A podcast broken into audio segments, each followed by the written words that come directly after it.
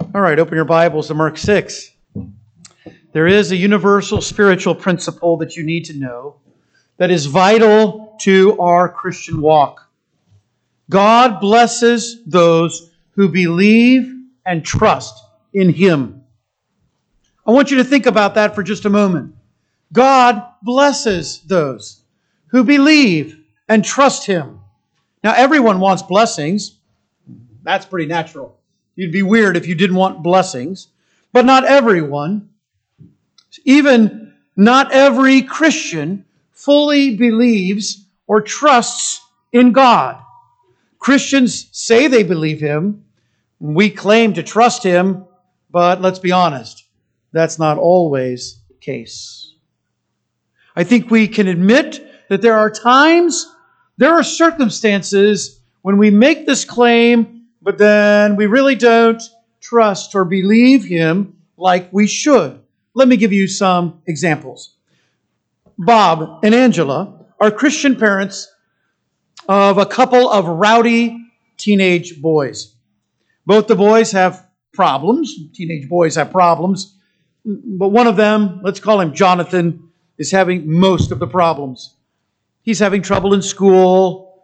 Maybe it's socialization. Maybe it's academic. It doesn't matter. Choose whatever teenage boy problems you want. It doesn't matter. Jonathan's having problems.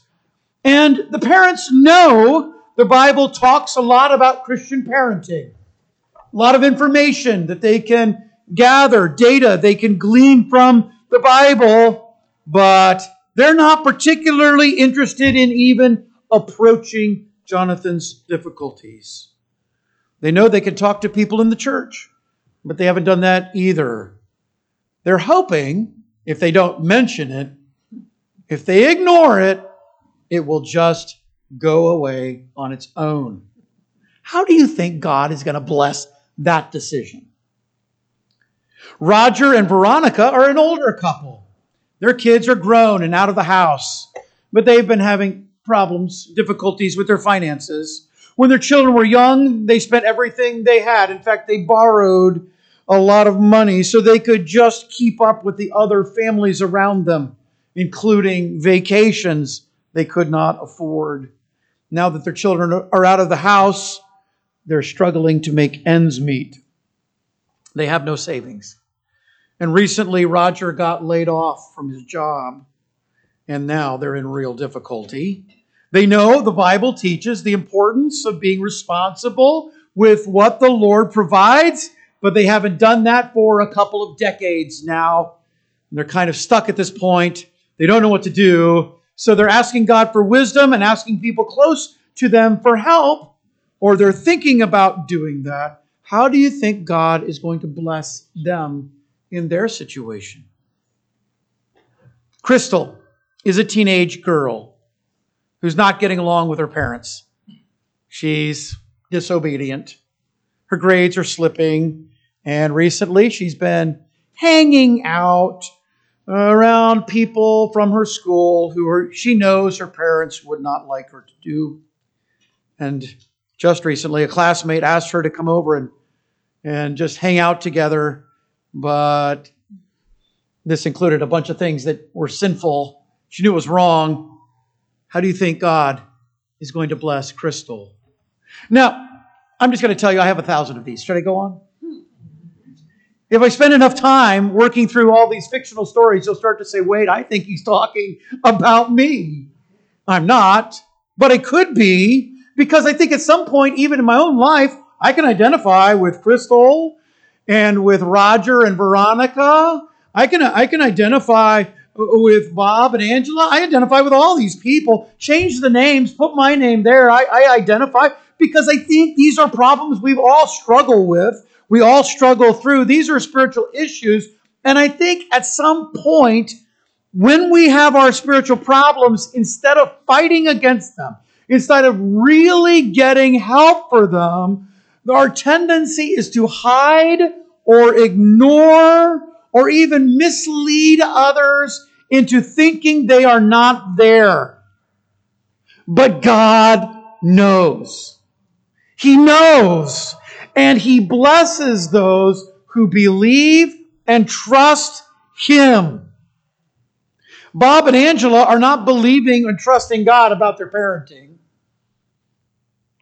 And Roger and Veronica are not believing and trusting God about their finances. And Crystal is not believing or trusting God how she responds to her parents. And if you think about this long enough, you, you could say, I believe and trust God, but is he really going to lead me to the right spouse? Will he, will he lead me to the wrong career? What about college that I attend? What, what about these jobs in front of me? Will God lead me to the right place? What about my children? Will He teach me how to train up my children so they follow after Him? Will He put me into hopeless situations? Will He take all the joy out of my life? Will He lead me, leave me with impossible decisions? Well, I ask you, is God, God a God who, when you ask for a fish, gives you a snake? When you ask for bread, does He give you stones? No. So why is it we struggle so much to believe and trust Him? I want His blessings, but, but sometimes I'm not sure if I should completely trust Him. What kind of relationship is that? What kind of disciple does that make us out to be? We start to sound like the 12 disciples, don't we? But let's be honest about ourselves. It's not always the big things either. Sometimes we struggle to trust the Lord with day to day decisions. We, we question His wisdom in personal things, especially when they, what He wants differs from what we want. How often have our prayers been to the Lord, okay, Lord, give me this? And not, okay, Lord, do whatever it is you want to do in my life. If we're going to be his disciples, and discipleship is kind of one of our core values, right? Then we have to say, Lord, your will be done, not mine, in whatever it is. How often, like those men, those businessmen in James chapter 4, we get up one morning and we just say to ourselves, like a businessman would, you know, I think I'm going to go into such and such a city. And I think I'll buy and sell and get gain. And we're, we're relying on all of the wisdom we've accumulated in business. We, are relying on that, that uh, education we received, maybe that MBA from a major university. We're relying on our experience and background in business. And so it makes sense. The city is, is a city open for business. I should go there. I should take my product and sell it there. I'll make a lot of money. And after all, that's what businessmen are want to do. It makes sense. But we should say, if the Lord wills. But how often is that really not at the top of our thinking process? Because in the reality of our Christian experience and existence, we don't believe Him completely. And I'm going to tell you something, friends, it influences every decision you make in life for the teenager who's facing. You ever thought about teenagers? They, they have it hard. I mean, I'm not talking about today's teenagers. Teenagers have had it hard for centuries. It's, those are the rough years. Do you realize the decisions teenagers make uh, at the end of their teenage years? What career should I should I choose? Maybe I should go into typewriter repair. I'm going to become a, a farrier. You know what a farrier is? He shoes horses. I, I think I'll do that. That sounds like a great business. I'm going to get into horseshoe repair. You, they have to choose a career. They get to choose a spouse. That's coming. It's on, it's on the horizon. The next few years. You, you and and you think that's easy? That, that's hard. You think you know this person you're marrying, you really don't. And you don't find that out for about 25 years. right?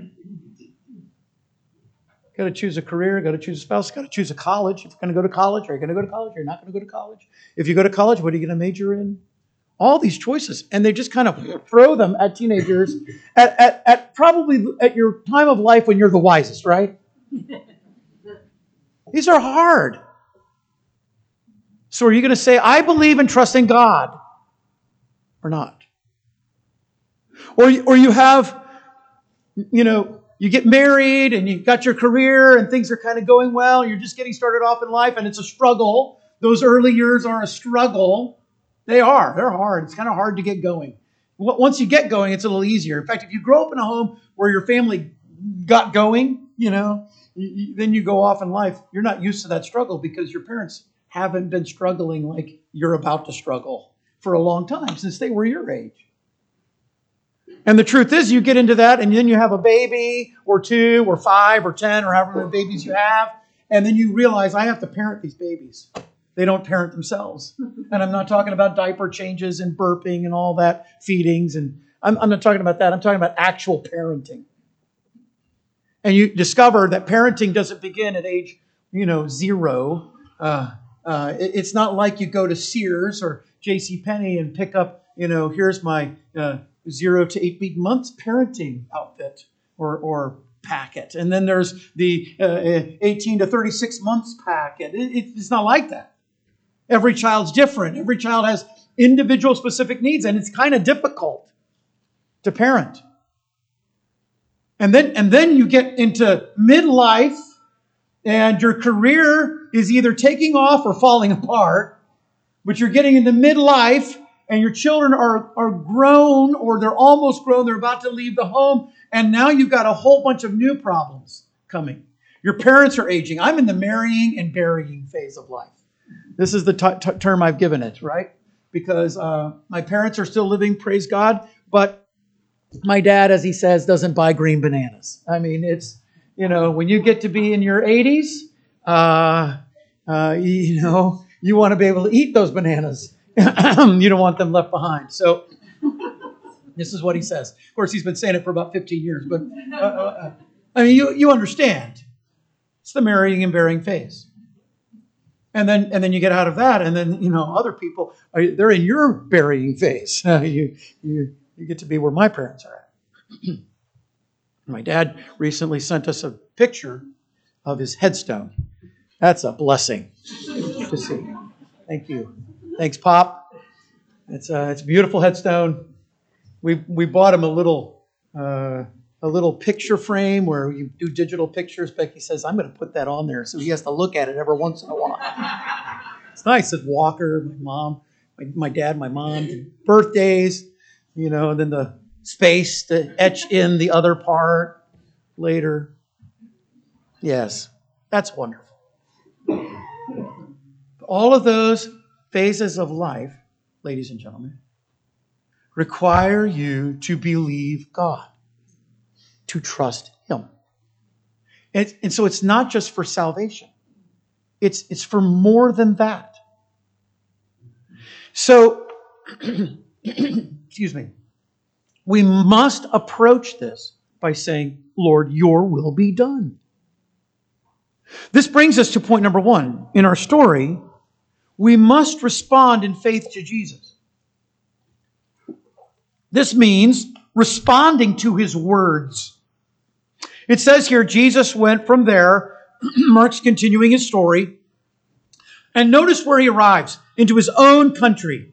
His disciples are with him, and it's now the Sabbath day, and as Jesus was wont to do, he went to teach in the synagogue, and many hearing him, all those listening, are astonished at his teaching and they begin to ask questions. Where's this guy from? How do he get all this wisdom? What, what's with this? Now, the first thing you find here is that Jesus was a preacher. He was a rabbi in verse 1. It states that he had disciples following him. So he's one of those special teachers who instructed his disciples in his doctrines, but he also taught the people in the synagogues. Verse 2. This is kind of a regular occurrence for Jesus though it's going to become less regular as he goes along. The Jews in the synagogues are not going to like what he has to say. But he often preached in the synagogues in the early part of his ministry. And then he refers to himself in verse 4 as a prophet. So he's a preacher of sorts. He's going around preaching the gospel of the kingdom. Now, notice where he's preaching. Verse 1 it says, in his own country. And you kind of get this sense that Jesus has he's been preaching in all these other places, and he's coming home, and now he's preaching to people familiar to him. You see this? He's preach, he's among his own people. He's in Nazareth. He's in his own synagogue. This would have been the synagogue he attended as a boy. This would have been the place where he heard other people expound on Isaiah and Deuteronomy and those big Old Testament books. This is where he would have learned those books. He would have learned those verses. He would have read the Psalms there. And his own family members are also present. The audience mentions his earthly brothers by name. And it's important to realize later that two of these are going to become leaders in the New Testament church. James, his brother, is going to become the pastor of the Jerusalem church and probably the author of the book of James. And Jude, his brother, writes the, the epistle of Jude. We don't know about Simon and Joseph is the name for Joseph, name for his earthly father, Jesus' earthly father, though Joseph was not truly his father. You understand what I'm saying. It also mentions here he had sisters. So here we have Jesus. He's a preacher. He's standing up to preach, and he's preaching to an audience familiar with him. And notice they heard his message. Look again at verse 2. Look right down to the text. What does it say? They listened to him. Now, this is not the listening that when we think of listening, we really want, especially as parents, right? We tell our children, you need to listen to me. Sometimes I would get forehead to forehead with my son. You need to listen to me right now. All right? Our eyes would be very close and we would be talking to one another because I had to make sure I was getting through. I didn't have that problem with my daughter. I would look at her and I'd talk and I could tell she was listening, paying attention. But with Aaron, I had to really get down there. You need to listen right now. Okay? I know you're doing some sort of complex problem or you're in you've created a world with its own language and people and all that, but you need we need to get back. Right? Okay. And I wanted them to listen. Notice here, they're listening, but they're not listening. This doesn't mean they have an obedient heart. They're not open to what God is teaching. Rather, they're hearing Him physically so that auditory system is working, right? The sound waves are coming and entering in the ear canal and hitting the cochlea and all those little parts in the eardrum and boom, boom, boom, whatever it does, the eardrum. I guess it doesn't actually drum, but you know what I'm saying. All that's going on inside the ear, and, and then it's hitting the auditory nerve, and that's going to the brain, coding and decoding and encoding, and all this is going on. And you're going, Yes, I understand what you're saying. That's taking place, but what's not happening is any of them saying, I actually believe this. Because it says they're amazed at what he's saying, and it's not a good amazed. This is the driving down the highway and slowing down to see the car wreck amazed. This, this is surprise when something out of the ordinary occurs. But this is not an open wide your mouth, God says, and I will fill it. This is not the heart that's open to the Word of God. This is, are not people who want to be sanctified by the truth of Scripture. So they're hearing His words but they're not responding to his words. But faith in Jesus is not just responding to his words. Second, it's letter B, it's responding to his works. Look again at verse 2, second part. How are such mighty works wrought by his hands? Jesus is not just a preacher, he's a healer. By the way, I find it, there's a contrast here I think Mark is mentioning that's pretty interesting, right? Because what was Jesus' job? It said, Is this not the carpenter? We would use the expression a handyman, a fix-it man. He, he's a guy who, if your if your washer dryer is broken, you call him over and he gets underneath and tinkers underneath there and fixes it, replaces whatever little parts need to be replaced, charges you three or four thousand dollars for it, and then goes his way in, in his Porsche. Right? That's that's how that works because you know you can do IT, but you can't fix your washer dryer. I, I understand. I mean, you know, this is this is difficult for us. And so these people come in and they fix it. Well, Jesus was a fix it man. How often do you think he went to the synagogue to fix things? How many times do you think he went in there to actually uh, uh, mess around with parts of the building? Because he was the guy in town you called when you had that problem.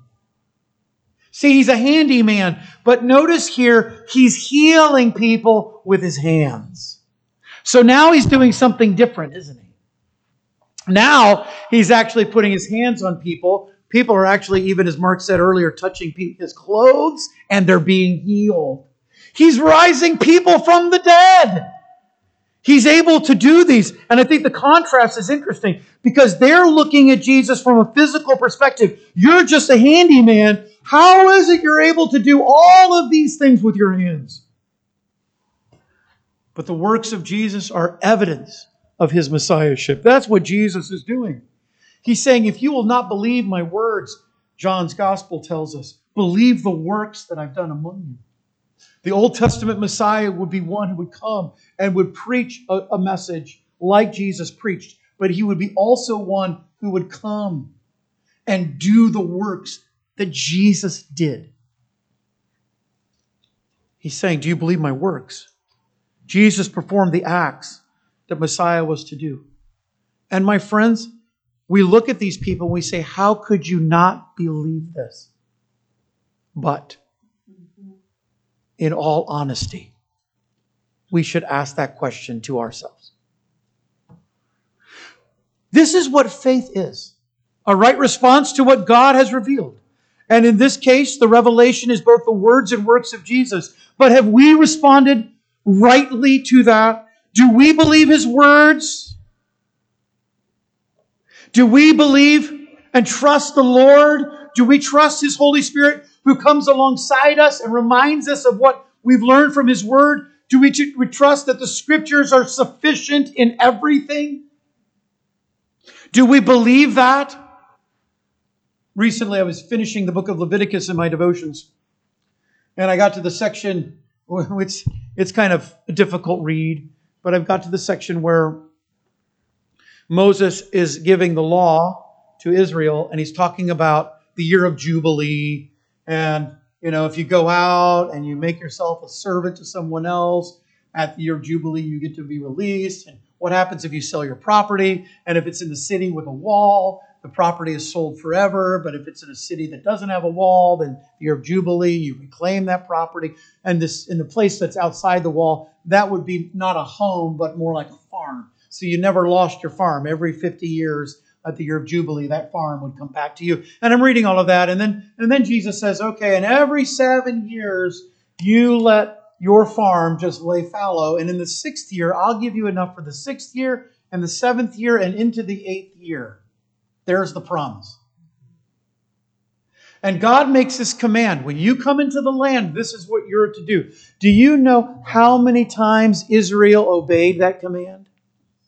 Do you know how many times? How many of you think they obeyed it even one time? Raise your hand. Anybody? One time. Just nobody's going to give Israel the benefit of the doubt here that they obeyed it even one time? Not nobody? Come on, one time. They didn't obey it one time. Here, here's what I suspect's happening. You know, you're reading through the Bible, and they're reading through. Okay, can't eat pigs.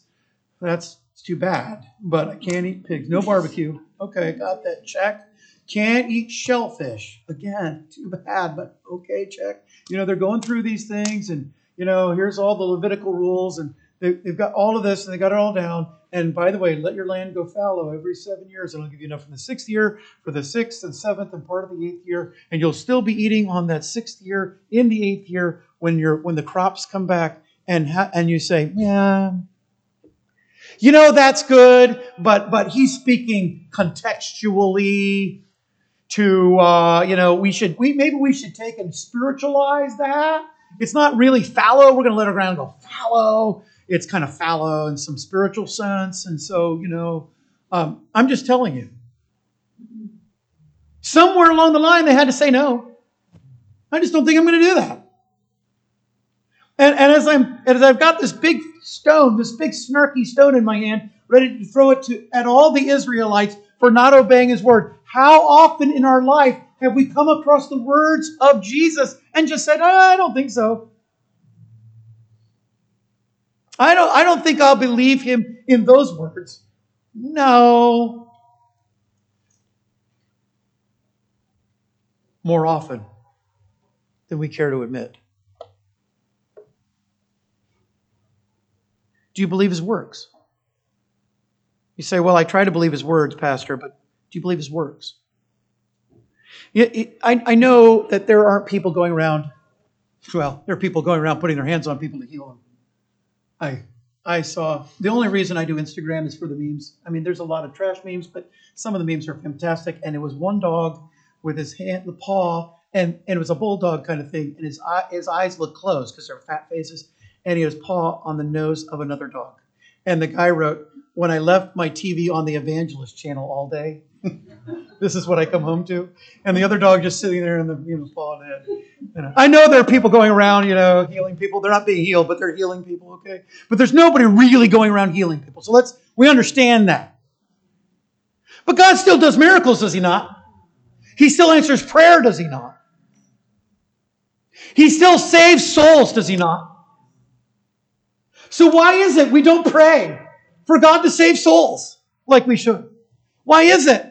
Mom, dad aren't saved, but we've just kind of neglected to pray for them. They're not even on the prayer list at church. Why is it that we have these issues in our life and we don't want anybody to pray?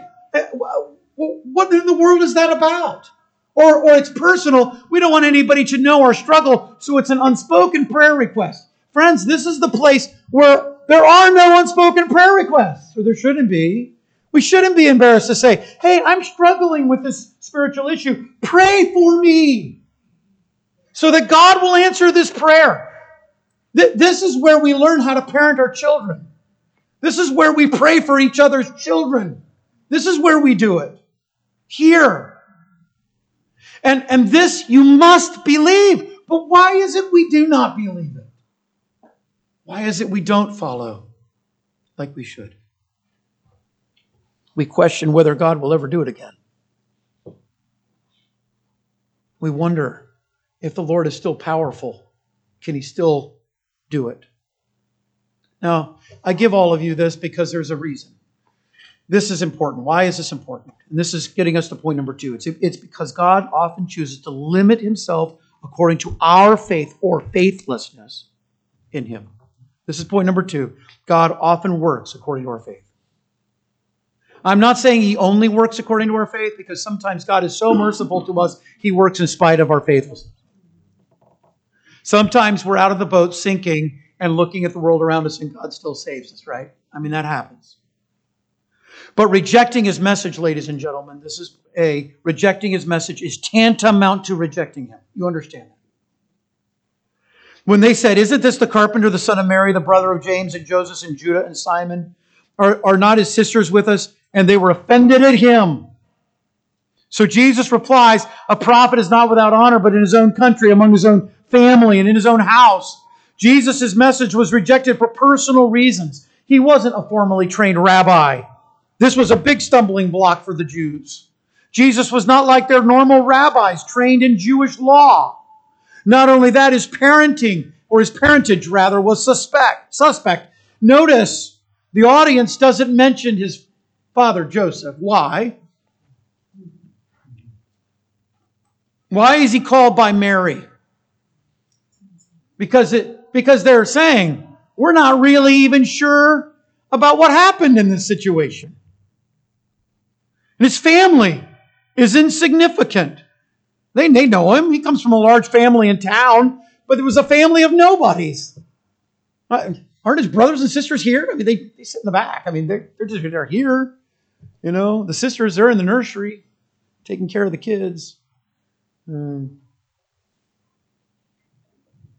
they're not really that important.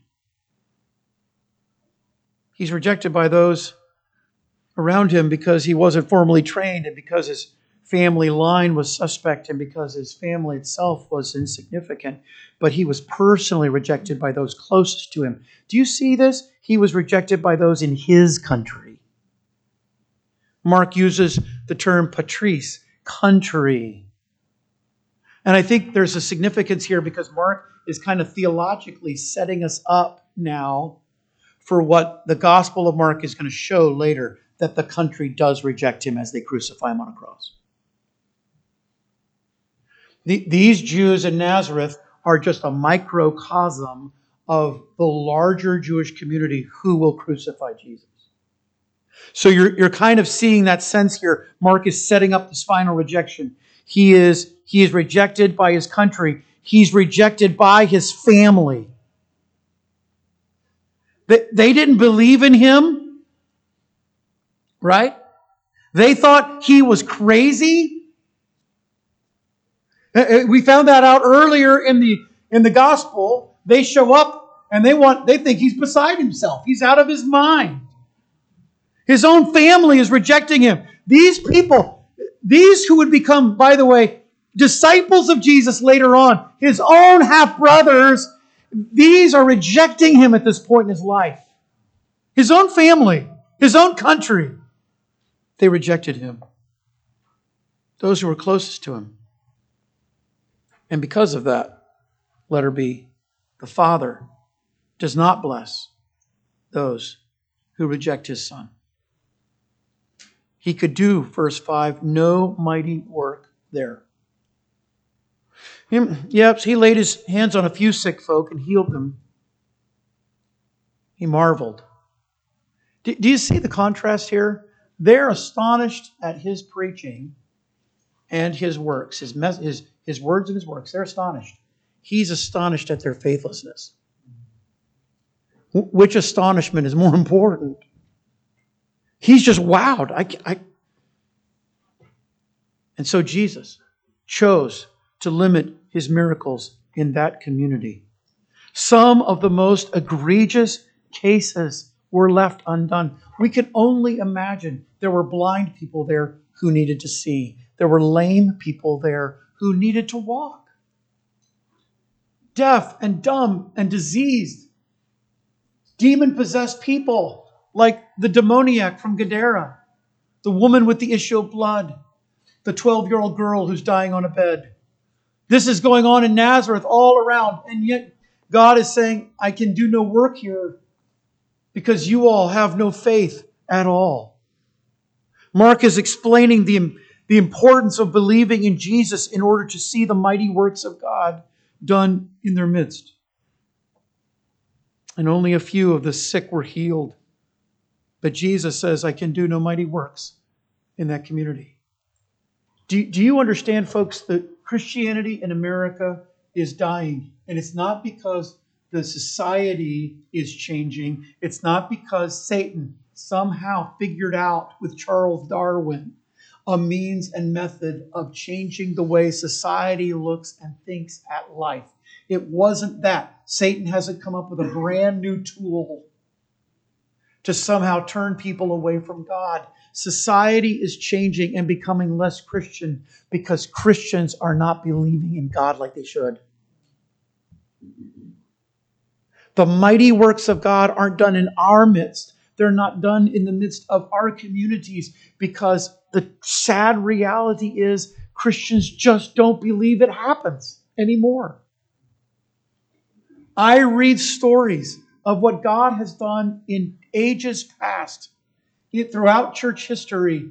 And sometimes those stories are so unbelievable because we haven't seen them in our lifetime. You read about, I want you to stop and think about this for just a moment. Billy Graham went to New York and he filled Madison Square Garden for six straight weeks in the summer of like 1967, somewhere around in there. It was before I was born, but somewhere right in there. He filled that arena. That's where the Knicks play. Okay?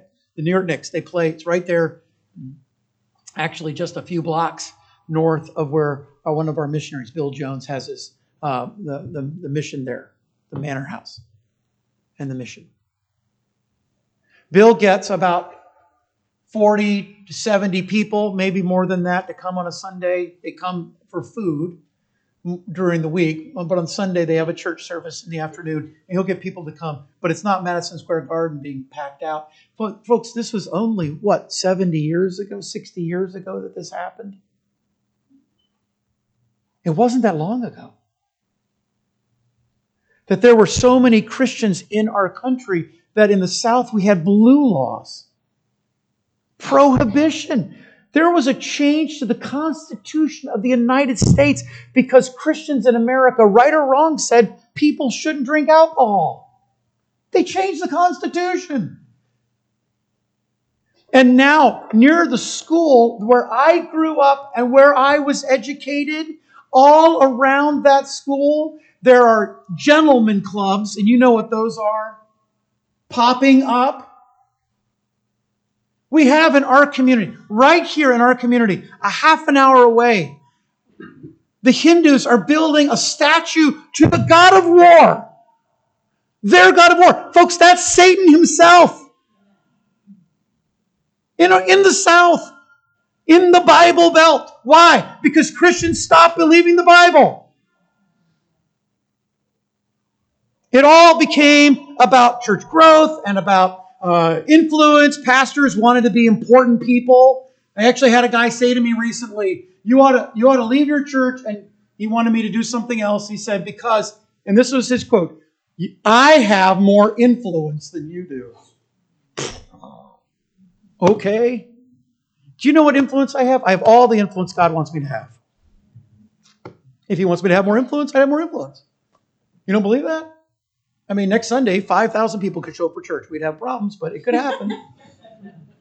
when I used to church plant, when we were just starting out, I would tell people, and say, How many people come to your church? Because that's the only question they would want to know. How many people come to your church? I'd say 600. Wow. But only 30 come at once.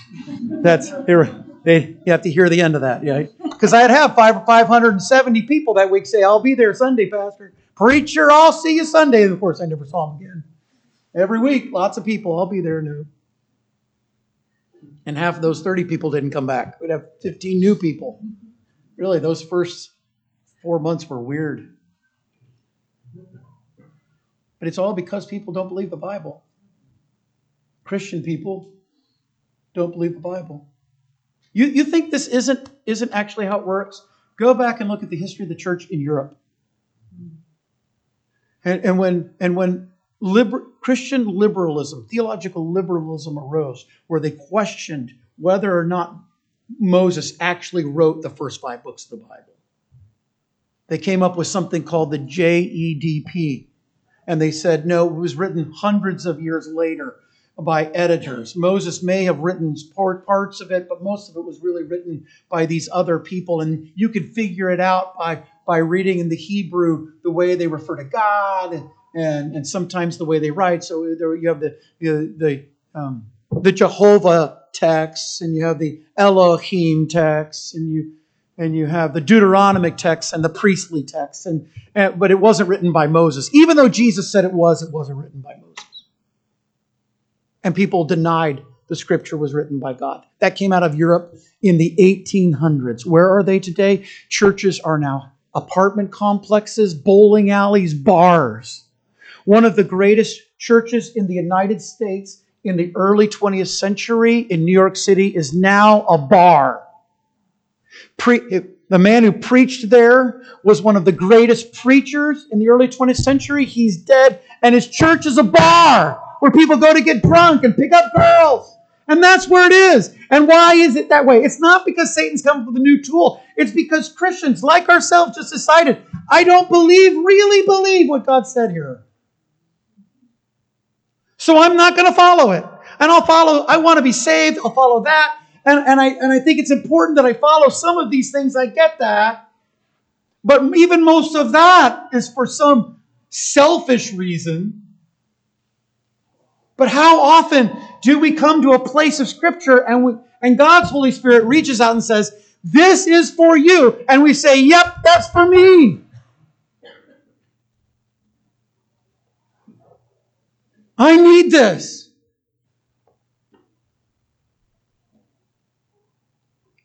But Christians, let's be honest, oftentimes we just let it go by. We're like the grade school boy sitting on the banks of the Mississippi, no shoes or socks on, piece of grass in his teeth, watching a log just kind of go by. Just kind of go downriver. And that's the truth of God. He just goes by. And we let it go.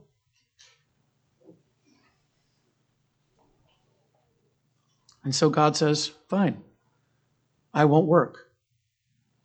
I'll just hold back my hand of blessing. And how many people even look at something like this and they come and say, Well, I want God's blessing. And they're thinking money,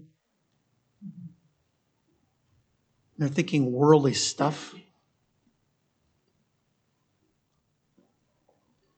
Their unbelief in Him was irrational. It harmed them more than it harmed Him. My friends, if you reject Jesus' words or works, you are kind of rejecting Him.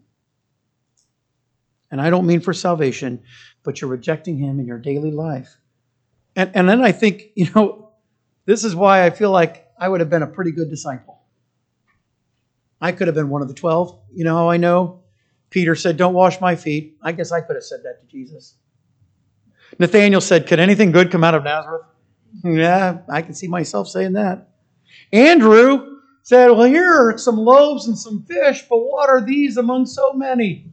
How many times have we said that when our car died or, or when we got sick? You know, God can do it, but, you know, I mean, I'm really sick this time. You know, it was before it was bad. It was walking pneumonia. Now it's lying down pneumonia. I understand there's not lying down pneumonia. You catch my drift here. I'm being a little facetious. Philip said, You know, Jesus, all of this has been great. You know, the last few years have been wonderful. I loved it every minute. It was good, but could you just show us the Father? Please. It's kind of what I've been waiting on. I've been I had this question. I raised my hand back in year one. You didn't call on me. And so, you know, I've been thinking at some point I'm going to get my question in. So finally, I now have my opportunity. Would you show us the Father? And it would satisfy me. And Jesus said, I've been with you all these years and you didn't see the Father. He that has seen me has seen the Father. I think I could have said that. And Thomas.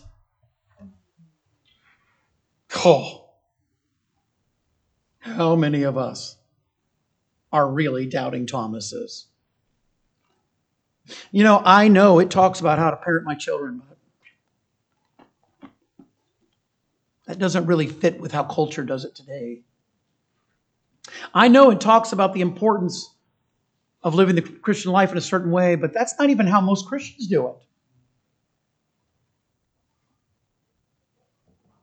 I've got, I've got a thousand applications running through my head right now. And some of them I'm scared to pick on because I haven't thought it through all the way.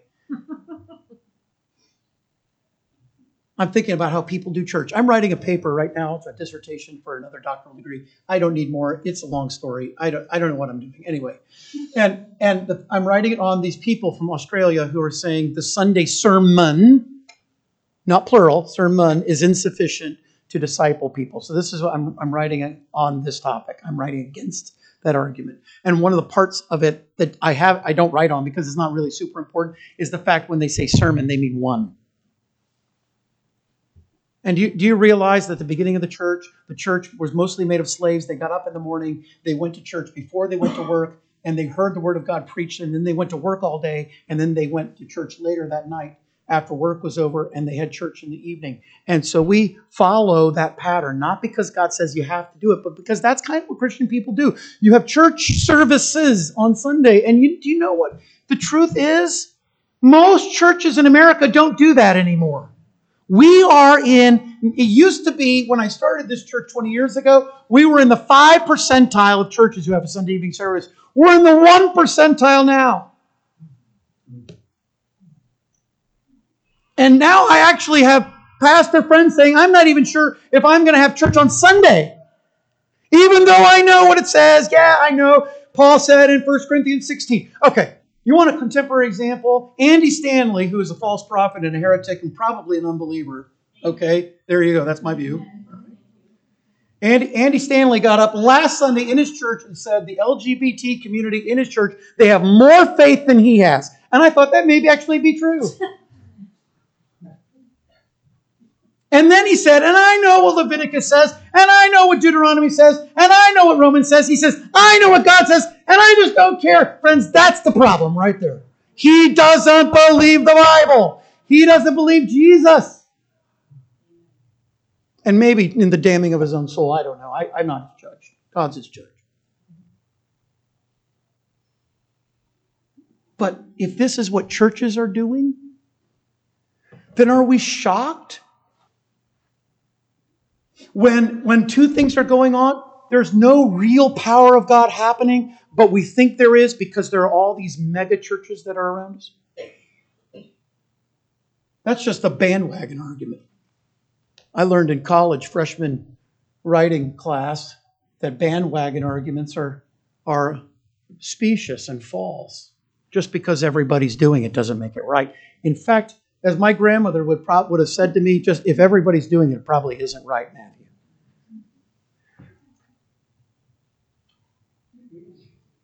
We sometimes do it too. Let's be let's just be honest with ourselves. We sometimes do it too.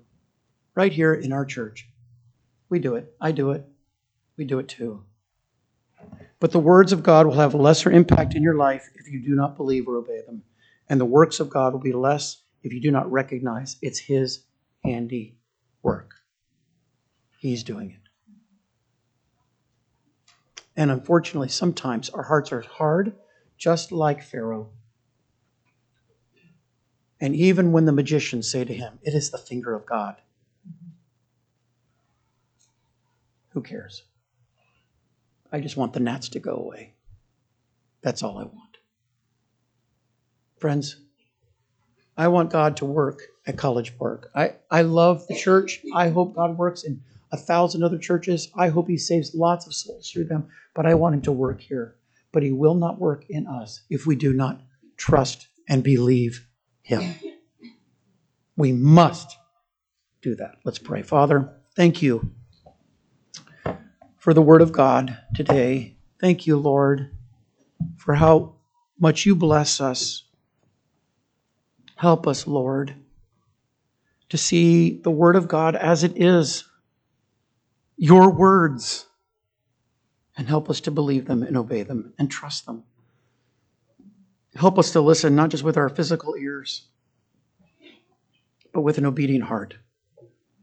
Before I finish praying, maybe God is speaking to you about some area of your life where you say, truthfully, I know the words of God, just haven't really been believing them.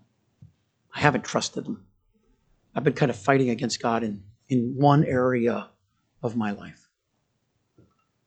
Well, I can I can uh, sympathize with you.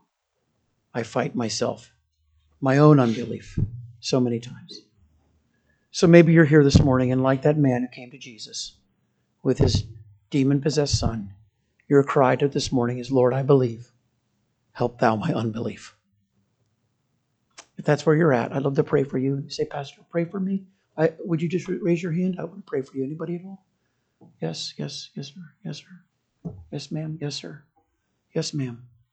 Yes, I'll, I'll pray for you. Who else? Anybody else? Pastor, pray for me. I'm struggling in some of these areas. There's an area in my heart where I know what's true and I'm just struggling to believe. Anybody else? Yes, I'll see I see you. Yes. Thank you, young lady. Anybody else? Yes, ma'am. I see your hand. I'll pray for you. Anybody else? Pastor, pray for me. Lord, you know where our hearts are at right now. Sometimes we struggle to believe you. Help us, Lord, to do that, to believe in you with our whole heart, to love you, and to follow you, Lord Jesus whether it's in the paths of righteousness for your name's sake, or the skies grow dark and it's in the valley of the shadow of death. Help us, Lord, to follow you and believe you every step. In Jesus' name, amen.